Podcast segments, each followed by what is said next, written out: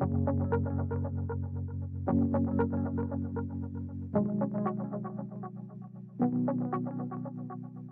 everyone, konnichiwa. Welcome to Flow, Fulfilling Lives of Women. Thanks for listening to this special English episode to celebrate International Women's Day. I'm the host, Mayumi Bolens. I was raised in Japan until 18 years old, and I have ever since lived in Canada, China, and the last nine years in Singapore with my Canadian husband of 15 years. We spent eight years on unsuccessful fertility treatments in three different countries Hong Kong, Singapore, and Japan. At the age of 38, when I had the last unsuccessful IVF in Japan, I decided to let go of the dream of becoming a biological mother because we simply did all we could do, and that was enough. So I started exploring some Plan B life options, and that's when I discovered that all the information available on Fertility Journey was unrealistically positive and pushing the idea that success should happen if you don't give up. Because no one likes a quitter, right? In Japan, there were not many resources about how to come to terms with the reality and start designing a life without a child. So I gave birth to Flow instead.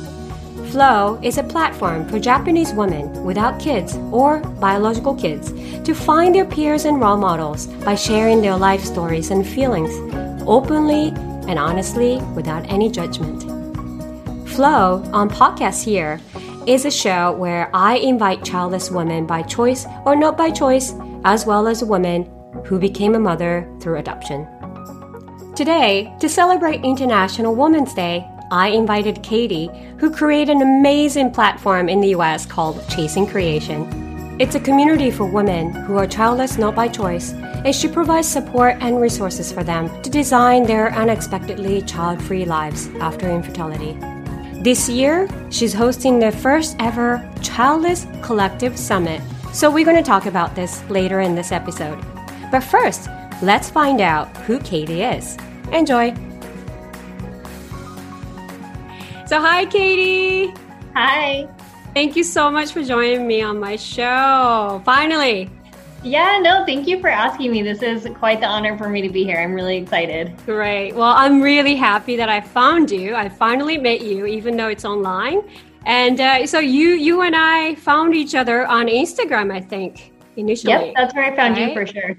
Yeah, and then we started messaging and then liking each other's posts, uh, even though my posts were all written in Japanese. Um, but you know, yeah. it's the sweetest things that you actually use the Google Translate to translate and then understand what's written and then like what I did. well, I was so interested because I would see like your amazing like photographs and I knew I got the gist of what you're talking about and I wanted to know more. So the your Instagram profile it has the little like translate and um, underneath it. So I'd use mm-hmm. that, and then sometimes I would use Google Translate if that one didn't seem to be working. But right. yes, I just love your account, and it was worth taking the extra time to hear what you're saying. I ended up, I think, messaging you uh, with my translated version because you I just did, wanted to, yes. I just wanted to send the message across correctly, not through uh, Google Translate. Yeah.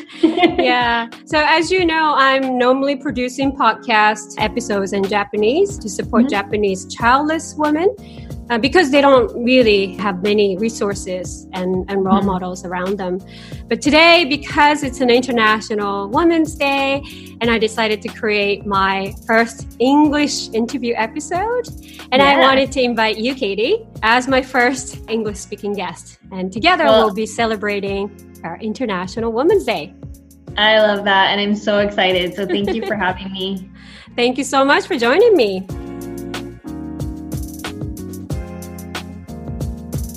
You're in the States, and I'm in Singapore, and you're an American, and I'm Japanese. And mm-hmm. you live in a Western society while I'm living in an Asian society.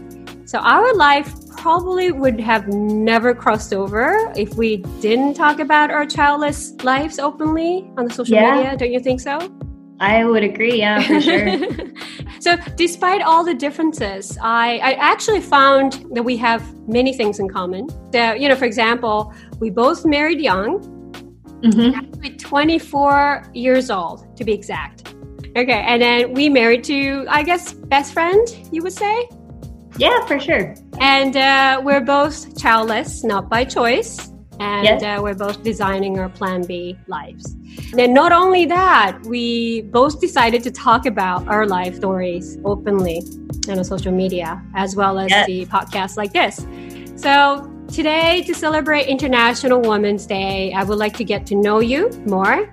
And hopefully, we can discuss the differences or sameness um, between our two societies in terms of infidelities and childless women. So, are you ready?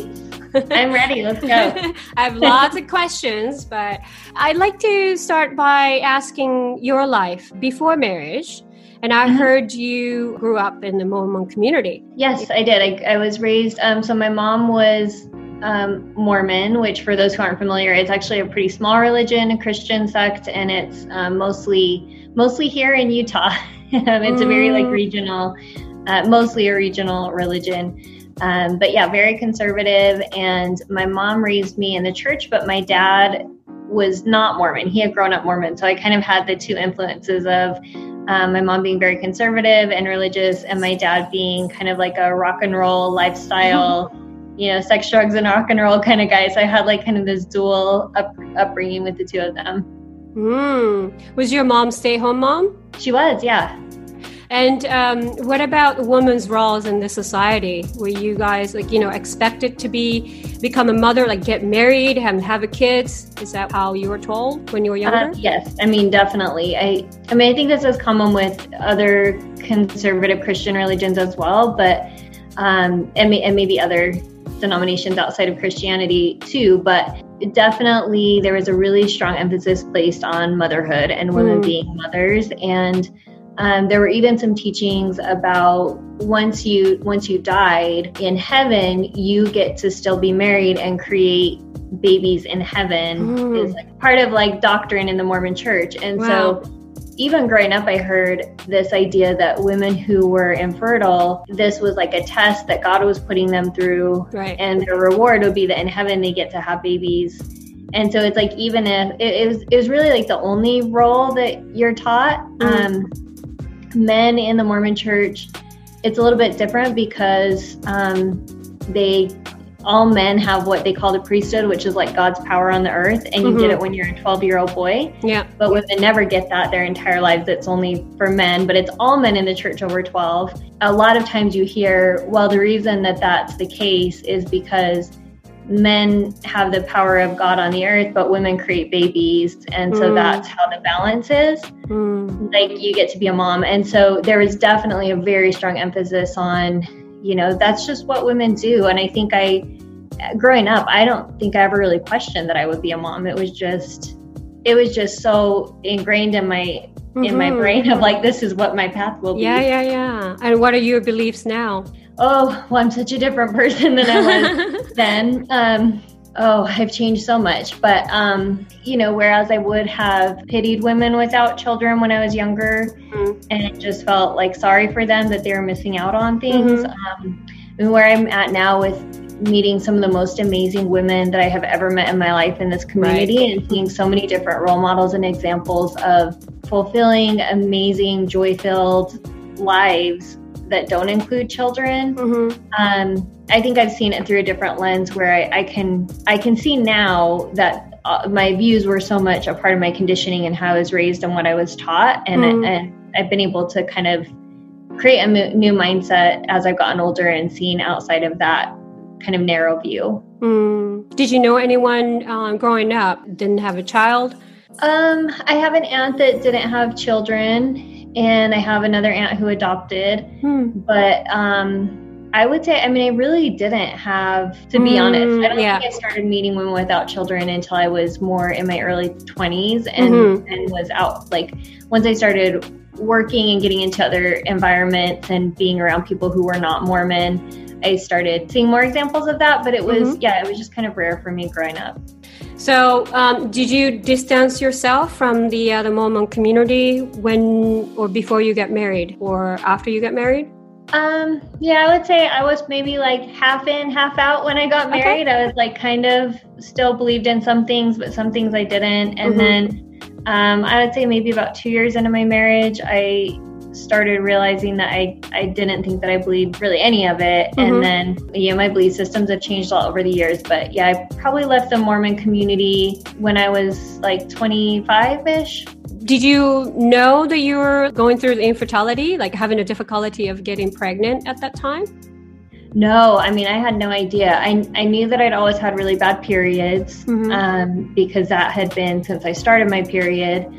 Um, you know, I'd seen a lot of doctors for painful periods or heavy periods, and they always just told me that, you know, that happens sometimes. You can take birth control, it's not an issue. Yeah. I don't know. I think in the back of my mind, I was always kind of scared that there might be something wrong, but infertility is weird because you can't really know until you start trying, and you can't start trying until you're ready. Mm-hmm. And so we didn't really start trying until I was, we'd been married for almost a decade. Did anyone from um, the Mormon community come up to you and asking why you don't have a kids yet?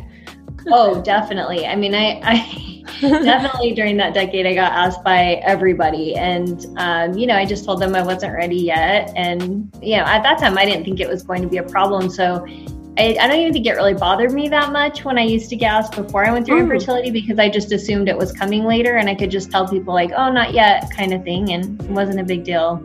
And did you talk to anyone about your infertility? Um, yeah, I mean, now, like, once, yeah, once I started going through infertility, I mean, I obviously was seeing a lot of different doctors and getting their perspective. Um, I talked with my husband, obviously, Mhm. and then um, I had a really, really good therapist that I Oh, saw Hmm. throughout the time that I was going through infertility, and she was probably the number one thing that helped me kind of navigate it and get through it. Um, but I did have like family that was supportive uh, that I would talk to and some friends. So Hmm. I would say in some ways it was kind of lonely because it just I didn't I didn't know many people who had experienced infertility, Hmm. but I think that you know my family was there for me in the best way that they knew how to be Hmm. and part of it was me i kind of got depressed and shut down a lot and just wanted to be by myself and wasn't really reaching out to people Mhm. so i think that's where like having my therapist was probably the most helpful because it was a place that i could go where i could just talk about however i was feeling without having to worry about their reaction Yeah. What type of environment that you wish that you would have, you know, within the family or friends that you you could probably start talking openly? I think the hard part came when I started realizing that I might actually not get pregnant Hmm. and other people weren't on that same page. And so when I got to that place, the response a lot of the time was, well, of course it's going to happen, or you just have to try the next IVF cycle, or you just have to, you could adopt. Like people wanting to offer solutions. And when I was getting to a place where I was kind of done and wanted others to accept that and validate my choice and see me for how for how much I had already tried and what I was Mm. going through. I think that's where maybe I started to feel unseen or Mm. like people weren't really sure how to support me anymore because when you're going through infertility, they can call and say, "How was the doctor's appointment? What are you trying next? What's Mhm. going on? I'm sending you flowers." Yeah. But once you decide, well, I'm not, I'm not going to try anymore. My friends and family, I think, didn't always know how to be supportive, and Hmm. I don't even really fault them for that. I think it's just something we don't really know, like societally, we don't, we don't know how to help people when they're in that much pain. You know? Mm, mm, mm. And do you have siblings? Yeah, I do. I have, um, I have two sisters and a brother, and then I Mhm. have two half sisters that are a lot younger than me. Oh wow! And all your siblings are married and have kids? Um, my two sisters, I've got a sister, um, my oldest sister has five kids, and I've got a sister with two um, little kids.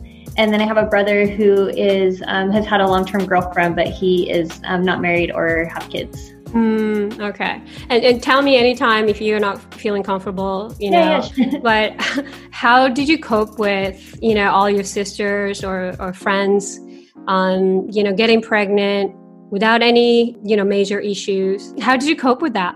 Well, um, I I don't know. I mean, I know for a lot of women, it's it's really hard, and they have a lot of jealousy come up. And I'm not saying that it was like incredibly easy for me, but with my sisters, like my nieces and nephews are one of the best parts of my life. Like mm. I just love them so much and I feel like having them in my life is such a blessing, especially because now that I am at a place where I know I'm not going to be a mom, I feel like it's kind of my closest opportunity to have like a very close relationship with children. And so it was just this I think I got really good at like holding space for being excited and filled with joy and love for this new little being that's coming into my mm-hmm. life and the relationship I can have with them mm-hmm. and being excited for my sisters and then also realizing that I could be sad for what I don't have and right. just letting those two things live at the same time and not mm. feeling bad about either of them. That's good.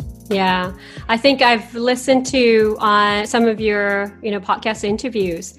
And uh, yeah. yeah. And I think one of the hosts asked one final question to you. Are you happy? And mm-hmm. do you remember how you answered? No, I don't okay. know which one this was. You said, I'm balanced. And then mm. that's exactly what it is. I mean, for other, I mean, you don't have to be perfectly happy, you know, in either situation. You know, I think yeah. it's it's a perfectly realistic, and that really resonate me. You know, like it's just like, wow, this person is really honest. You know? well, I think that like there's a lot of pressure if you feel like the goal in life is to be happy all the time. To me, that's just so unrealistic. Like, mm-hmm. I'm a person who has struggled with depression at times in my life. I have struggled with anxiety. I I know that hard things are going to happen in my life. Like this is not the only hard thing I'm going to go through. So this idea that I'm supposed to be filled with just happiness all the time it, to me that's stressful because it makes me feel like i'm failing when i have human emotions or like human reactions to things mm-hmm, yeah and so i think for me it's just it does feel more realistic to to say like maybe that i have a life that's filled with meaning or mm-hmm. that i mm-hmm. can fill it with the things that are important to me yeah but that doesn't necessarily mean that I'm going to feel happy all the time. And that's mm-hmm. okay. Nobody feels that all the time. Exactly. And that's what I felt the instant connections with you.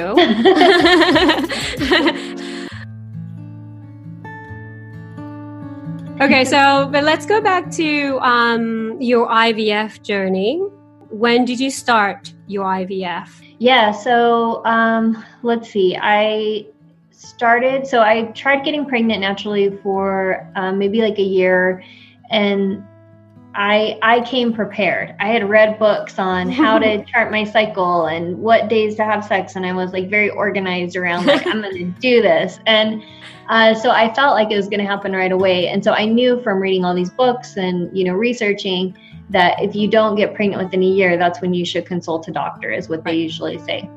So I did that, and the first doctor I saw was just an OBGYN, and she said um, that they found uterine polyps in my uterus. Mm-hmm. And so mm-hmm. she said, I think we can do surgery for this, and that you should be able to get pregnant after that. So we did that. Had, that was a very minor surgery, but I had that done, and we tried for another, you know, six months or so, and I still wasn't getting pregnant. And so that's when I first saw a reproductive endocrinologist, and um, she suspected that I had endometriosis, which was, I don't know, surprising is the right word, but once I had a possible diagnosis for why I was in so much pain all the time, because it had gotten so bad that it was actually daily, not just when I had my period. I was in pain all the time. Mm. And so the idea that I might be able to get some relief for my pain or some treatment for that I kind of switched modes and felt like, okay, I'm actually going to put the fertility on hold and go try to get this worked out. Mm-hmm. So I had surgery for endometriosis first, and um, it turns out I had my my uterine polyps were back. I had endometriosis and I had fibroids. They removed all of that. Yeah. And then I went back to the reproductive endocrinologist and did a round of um, IVF and I didn't have any viable embryos from that mm. cycle. And so I kind of was at a crossroads and trying to decide what I wanted to do. And I made the decision to consult with, um, well, I consulted with another reproductive endocrinologist who told me that he really didn't think that I would have a different outcome if I tried again. Like right. he said, we could try switching up the medications, but he didn't feel very optimistic about it. And he also told me that the medications would make my endometriosis most likely worse. And wow. so he said, if you do another IVF cycle, plan on having surgery right after. Hmm. And that freaked me out too. Yeah, yeah. And then I went to another endometriosis surgeon and because my symptoms were just terrible and he said he felt like it was irresponsible of the first doctors to even do IVF on me because my endometriosis was so bad. So at that point I kind of just decided I didn't want to do a second round of IVF. And um, the symptoms came back, right? Right after yeah, the came back so bad. Yeah. When did you notice? Well, let's see. So I had my surgery in like the end of December. I had my IVF cycle in April, so like four months. And during that four months, I had the least amount of pain that I had ever experienced since I was a teenager. Like I felt really good. Mm. And then when I did the IVF cycle, my symptoms came back within a few weeks or a month after that cycle. And then they just progressively kept getting worse each month.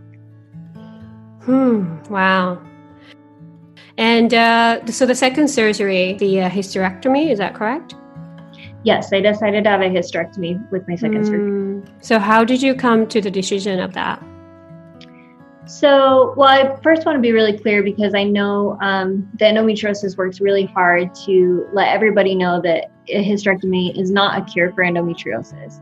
And mm. that's absolutely true. So, by definition, endometriosis actually grows outside of your uterus. So mm. it's not actually part of your uterus. It's it grows on other parts of your body. So for me, it was on my bladder and my bowels and my, you know, just my pelvic area. So mm. they're removing it from those areas. And excision surgery, which is where they go in and cut out those endometriosis lesions from wherever they find them in your body, that's the gold standard of care. So I just want to make that really clear mm-hmm. because mm-hmm don't want anyone to think that I just had a hysterectomy for my endometriosis. Mm. Um, but the reason I did decide to have it is because um, I had already had excision surgery, and when I consulted with my um, with my next doctor, who was an expert in endometriosis, I asked him what will give me the best quality of life, like the best chance at just being pain free. Mm. And so his recommendation was to have another excision surgery, which is to go in and remove any endometriosis lesions that might have been missed or that were, were new or whatever from um, from the IVF cycle. And so, and then also to have the hysterectomy, um, partially for because then I wouldn't have periods. And while it's not a cure, it can be a pain relief um, for a lot of women. And I also had those large fibroids that were taken out at my first surgery, and they were already back just eight months later. Yeah. Wow. So, eight months. I know. Wow. And so, so it was kind of a decision. You know, I made the decision with knowing all of that and keeping that in mind. And one of the things I loved about my doctor is that he he said to me like i'm not a paternalistic doctor so i'm not going to tell you what i think you should do i'll give you the my best the best information I have according to like the literature and mm-hmm. medicine giving you your options, but you'll have to decide. And so mm-hmm. we just spent a lot of time talking and I he told me all my options and the pros and cons of each. And so um I think I just got to a place where I wanted to take a more extreme route by doing the excision surgery and the hysterectomy because I just wanted to be free of pain and I wanted to do whatever steps I needed to to make that the most likely outcome. Hmm. Wow, what a brave decision. Um, yeah, so for those who are not familiar with the hysterectomy, it's an uh, operation to remove the uterus. Is that mm-hmm. correct? Um, it is. And depending on what, what kind of hysterectomy you have, they may take out other organs as well. So for me, um, I have my uterus and my cervix removed and my fallopian tubes and um, I had one of my ovaries removed because I was constantly getting um, cysts related to endometriosis. Mm. And so I did keep one of my ovaries. So I have nothing except for one ovary because I still ovulate from my ovary. And so I was reading about it. I don't have fallopian tubes or a uterus. So I guess when I ovulate, the egg actually just gets released into my stomach cavity and then just gets like absorbed. Which like mm. totally was like such a weird thing for me to think yes. about.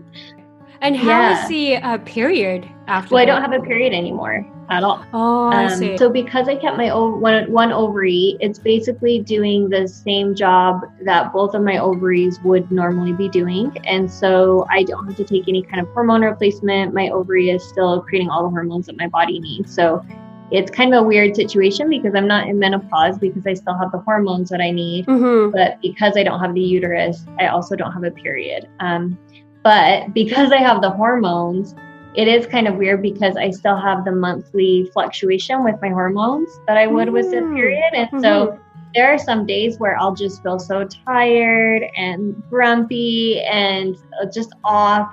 And I'll say, like, I think I'm on my period right now because even though like nothing's happening, I can just feel the shift in my body because of the hormone. So it's kind of a weird middle place to be, but I'm very grateful to not have to deal with um, any periods anymore. wow.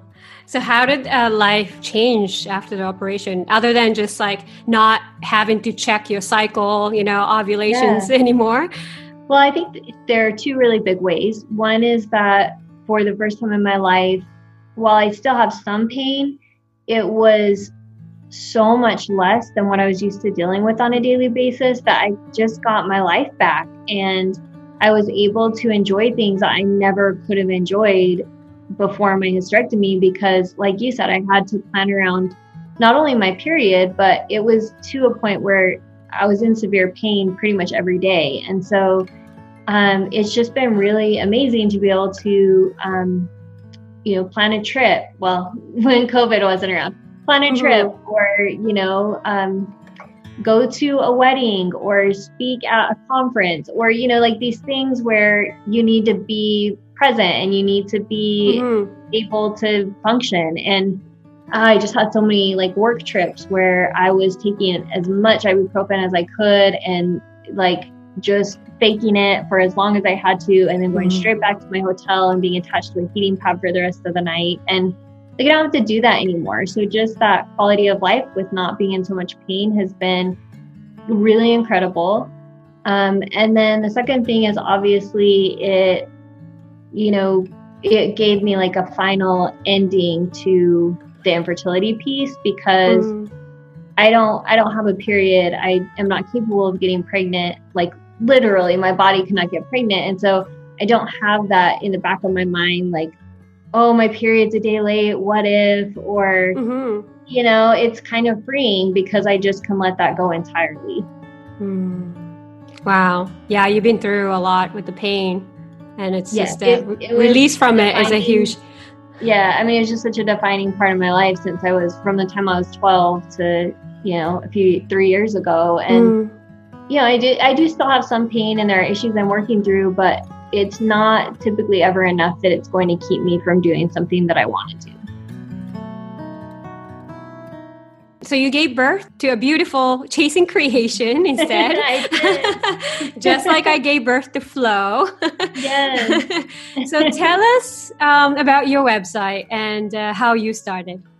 Yeah, sure. So I actually came up with the idea while I was recovering from my hysterectomy. Hmm. So I took a month off of work when I had my hysterectomy and I'm a busybody, so I knew I wasn't just gonna like be able to sit for a month and so I I started thinking about it. I got the domain registered and I had never done anything like this. And so I basically spent the whole month watching YouTube videos and like figuring out how to set up a website. And my original idea was really just to have a blog, which is funny now because I never write anything on there mm. now. Um, so the blog piece has kind of gone to the wayside. But I started it thinking I would do a blog and my idea was, you know, maybe I can just find a few other women who have been through this that I can connect with and I'll feel less alone. And then I, you know, I did that and then I started my Instagram account. And I guess both of these were about two years ago because I, I created it and then I let it go for like a year and didn't do anything with it. So it's been about two years. And um, I think what kept me from blogging was that I really enjoyed the community aspect of it a lot more. Mm. And so I liked the engagement that I got on Instagram. That was a lot more fun for me to get to have conversations. Mm-hmm. And then um, a year ago, I started hosting these um, childless chats webinars that I do every month where I bring guests on and we talk about a different topic related to childlessness. And it was super fun to be able to connect with different women from the community that way. Mm-hmm.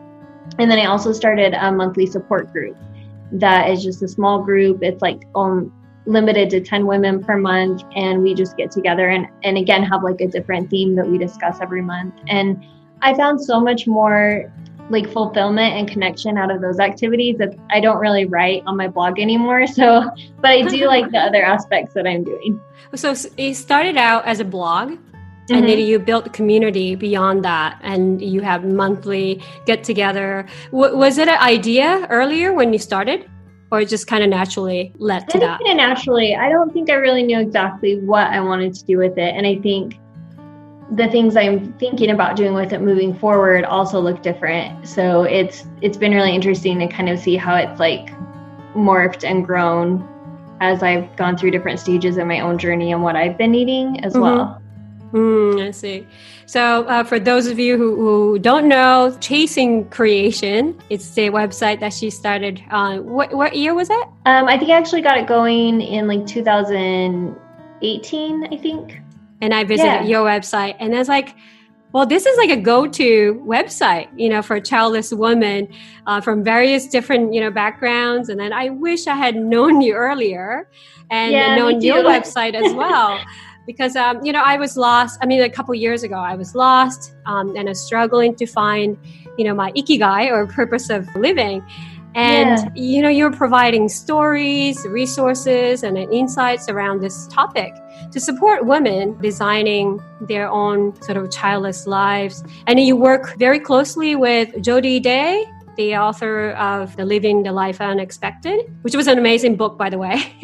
oh, it's such a good one. Yeah, I, I don't, we don't actually like work together, um, but we have collaborated a few times. So I, um, she was on one of my childless chat webinars that I did. Mm. And that's the first time that I got to meet her, even though I had been a big fan for a long time. Mm-hmm. And then she actually asked me to write a kind of like a testimonial in the beginning of her, the new edition of her book. Mm. And so my little blurb is actually like published in her new edition of the book, which just blew my mind. I was like, why are you asking me to do wow, this? Fantastic. I was just so honored. Um, and then she is uh, she's being a presenter and the keynote speaker at the summit that I'm planning. So, which I'm really excited the, about. oh, I'm seeing so all this. Yeah, fantastic. Um, so you built, you know, connections and a community through your platform and a website. And this is a straightforward question, but how did you do it? Oh yeah, well, you know, it, it's so interesting the way that it's kind of grown because when I first started it, like I said, I was just hoping to find maybe like one or two other people that would mm-hmm. get it and I could mm-hmm. make some connections where I could just talk with them about it. And then things started growing where, you know, I would get people following me on Instagram and had these childless chats going and the support group and I was meeting so many people in the community and it all started pretty slowly. Like the first time I did um, one of the support groups, there were only like two other people there that came, you know? And so everything kind of started very slowly.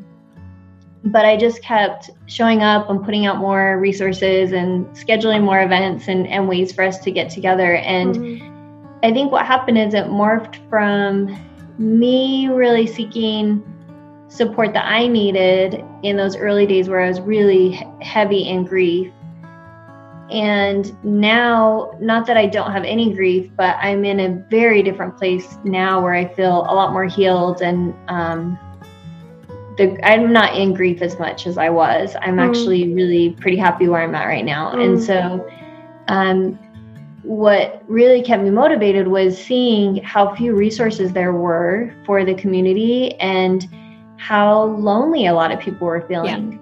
So then I started thinking, well, I'm getting what I need because I have all these different connections everywhere that I've made, but they're not connecting with each other. And so, how can I spread like kind of this web outward so that I can get them not only connected to me, but to each other? And so, I actually have a master's degree in social work, and my emphasis was in community empowerment. Mm. And so, I think my mind just naturally kind of goes to the community space. Right. And so, I kind of naturally started thinking about when someone's going through this right now, it doesn't necessarily feel like they have a community you might feel like you have a few Instagram accounts you can follow, or a couple of podcasts, or a couple of books that you can find. Mm-hmm. But it doesn't necessarily feel like a community. And so that's where I started thinking, well, how can I start creating that?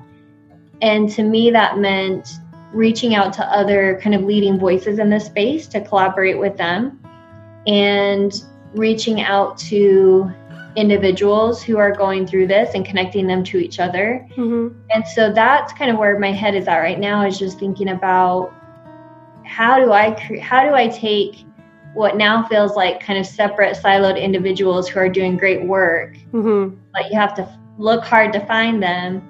How can I kind of get everyone together and make yeah. this feel more like a community so that when someone's going through childlessness, they have a place to turn where they can just feel embraced and supported and held and seen and validated and they don't have to look so hard to find mm.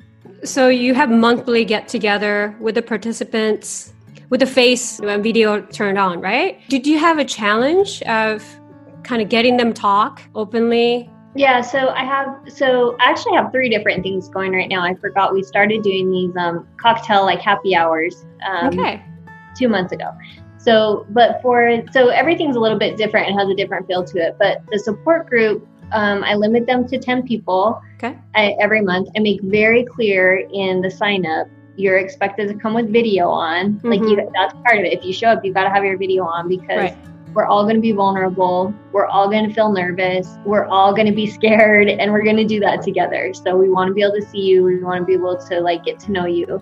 I think it was hard to get people to show up in the first place. Like, and I just heard from so many people that it just seemed scary. Mm. And then once people came and saw, oh, it's actually not that scary. It's actually really nice to get to be have this hour every month where I'm with other women who get it. Mm. Um, then it started, you know, they started coming back, and now I've got a group that comes pretty consistently, and so you see the same faces a lot, and it's fun because I get to see that now on their Instagram, they're leaving comments on each other's profiles and connecting outside of the group. And I just love it because that was the whole point was yeah. wanting to get those connections made. Wow. And you see the changes in their lives and feelings as well. That could be a good yeah. driver for you to run this, you know, community because this is your life work, right? I mean, you have a full time work. Yeah, I mean, I have, so I do, I have a full time job. And I think that the biggest struggle that I have right now with doing Chasing Creation is that the vision that I have of like the type of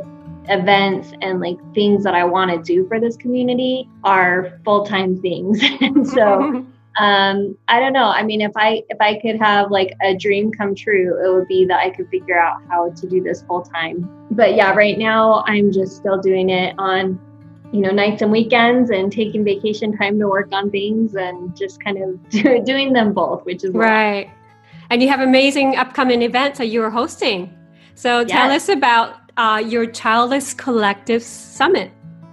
Yeah, so this really came out of um, the idea that I was telling you about earlier of just wanting to create community and bring people together and bring resources together. And so I am hosting, um, a, it's a virtual summit. So I, you know, obviously with COVID, we couldn't do it in person anyway, but I wanted it to be accessible by anybody in the world. And so uh, it is going to be on March 18th through the 21st and we have 28 speakers, which is a lot. Mm-hmm. And they're all talking about topics related to being childless not by choice. And when I was thinking about who I wanted to speak, I really thought about, you know, over the last three years as I've been in this space, who are those people that have really had an impact on me and that I just found their resources so helpful and that I knew had just wisdom and experience to share that would be so helpful and I, you know, reached out to all those people and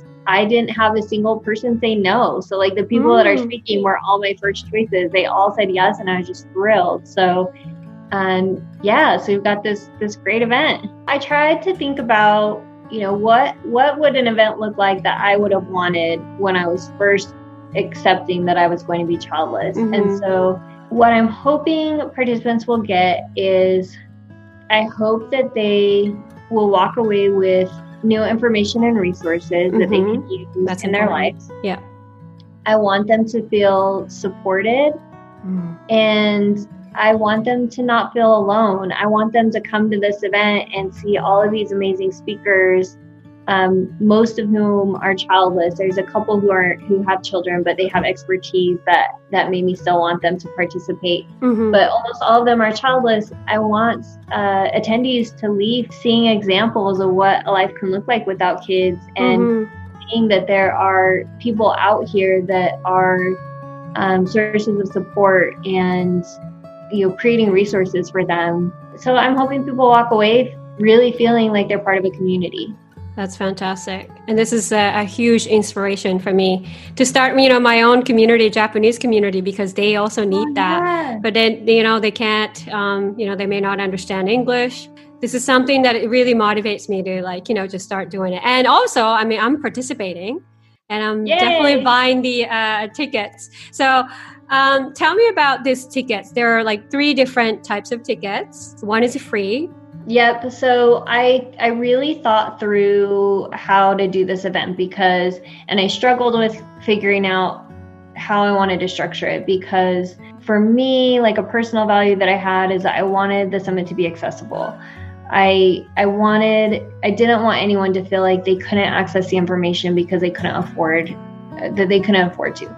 And so that's the free component. So you can come watch every single session, participate in every single session for free.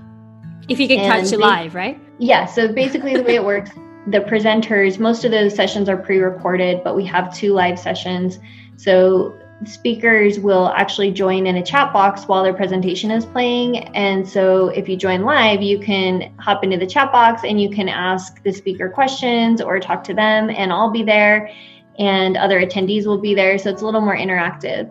Um, but because we're working over a lot of time zones and you know people have jobs and things where they might not be able to attend live, you can watch each day's sessions are available for free for 24 hours. So you can watch that day's you know presentations anytime in that 24 hours for free. Mm. And that's how the 4 days will work. Now the other value that I wanted to bring to the summit is that I also would love to see more people in this space that can make a full-time living doing this work so that we have more resources and support. Mm-hmm.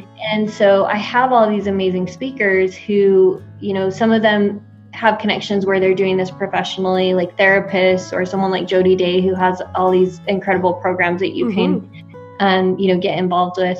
I didn't want to have to ask all of them to contribute their time and expertise without being able to pay them. And because I valued how much they were doing to make this a success. So, to help me on that side of it, um, I decided to create these extended passes where you can purchase. There are two different options. So one is $97 and one is 147. And with either of the passes, you have a whole year of access to the videos, so you can watch those presentations at your own time over the entire year. And there's also audio versions. And then I'm doing a live um, workshop that attendees who buy um, the pass can attend. It's it'll take place after the summit, mm-hmm. and so that's what the basic pass has. And then the all access pass includes everything that the first one has. But in addition, my speakers contributed all these fantastic bonuses. So there are like podcasters who contributed bonus episodes that are only available mm-hmm. through that Access Pass. Um, we have workshops and uh, webinars and happy hours and workbooks and meditations, like all kinds of things that my speakers contributed. Yeah, so that that allows me to, you know, be compensated for some of the time that I put into mm-hmm creating this. Definitely. And then it also allows me to pay my speakers, and then um, 10% of all profits from the all access passes, or from mm-hmm. both passes actually, um, will be donated to the Black Women's Health Imperative, which is a nonprofit here in the US that does really amazing things around um, mm-hmm. health for Black women. I like that, you know, like a, a, virtual goodie bag that contains all this, like, you know, books yeah, and yeah. kind of workbooks yeah. and all the things so related to that topic. So yeah. that's amazing. Like, it's just a great idea that you came up with and then actually put them together. It's like, I wish I had that access, you know, a long time ago when I needed. And I'm purchasing the actually the extended passes, just not just because I can't catch live, you know, it's, it's going to be after midnight I might do that, and that's going to be a sleepless four days. well, but it's 24 hours, right? So you can watch them oh, right. while we're sleeping. right. Yeah. After I wake up, and then I'll just access it right away. Exactly. But, but it's got you know excellent value to that extended passes, and and uh, just support women and feel the connections through the summit. That's just really, I'm really excited about this. No, I'm so excited that you're participating, and I appreciate your support as well. Thank yeah. you you have put the, uh, you know the summit together encouraging people to talk about you know their lives. You know you have keynote speakers 28 incredible speakers. In flow as well I, have been sending a message to all these listeners how important it is to talk about you know our stories emotions and imperfections in general you know yeah. because that's the first step to accept your unexpected life yeah. and and that could potentially lead to somewhere amazing who knows like you yeah. met you know jody and uh, you know you and i met we meet incredible people through this journey and i yeah. don't mean um, you know everyone should talk about it publicly mm-hmm. but your close friends family you know or just to find a community of women going through the same thing um, what is your view on this Oh, I mean, I completely agree, and I I also agree that you know it's it's not everybody's desire to like ha- to share publicly in the way mm-hmm. that I do. Like I, ha- I think I have kind of a unique personality in that I, I kind of am shameless and I don't really get embarrassed and I don't like people can ask me about anything and I'm just kind of an open book. And so, you know, it doesn't make me nervous to talk about, like I feel validated when I talk about it. So it feels good to me, but I know a lot of people it does not feel good for. So um, I think you're right. Like if, if you don't want to talk about it in a public setting like I do and like you do, being able to find someone to share your story with, whether it's a close friend or a family member or even a therapist if you're at a place where, you know, that feels a bit safer. Or even if it's just at the beginning, putting it down on paper and writing it out as a journal or starting like an anonymous account, right? You could start like an anonymous Instagram and put your thoughts out there. But I think what happens is we often feel so isolated in this experience and the only way for us to find each other is to talk about it and so if none of us are talking about it we've it just leads to loneliness mm-hmm. and for me you know it was helpful for for me to talk to my friends and family about it and my therapist but to be honest the number way one way that i have experienced kind of like healing around this is the connections that I made with others in the community right. who really get it. And I wouldn't have been able to do that if I hadn't opened up about my story. Yeah. Fantastic. And, you know, I'm here talking to you now, you know, having this connection. That's amazing. Yeah. So thank you, Katie, for joining me on my show. And uh, good luck with the event. I mean, thank I know you're so busy much. organizing it right now. But thank yeah, you so I'm much so for coming. Excited, though. I'm excited too. So happy International Women's Day, Katie. Oh, same to you. Thank you again for having me.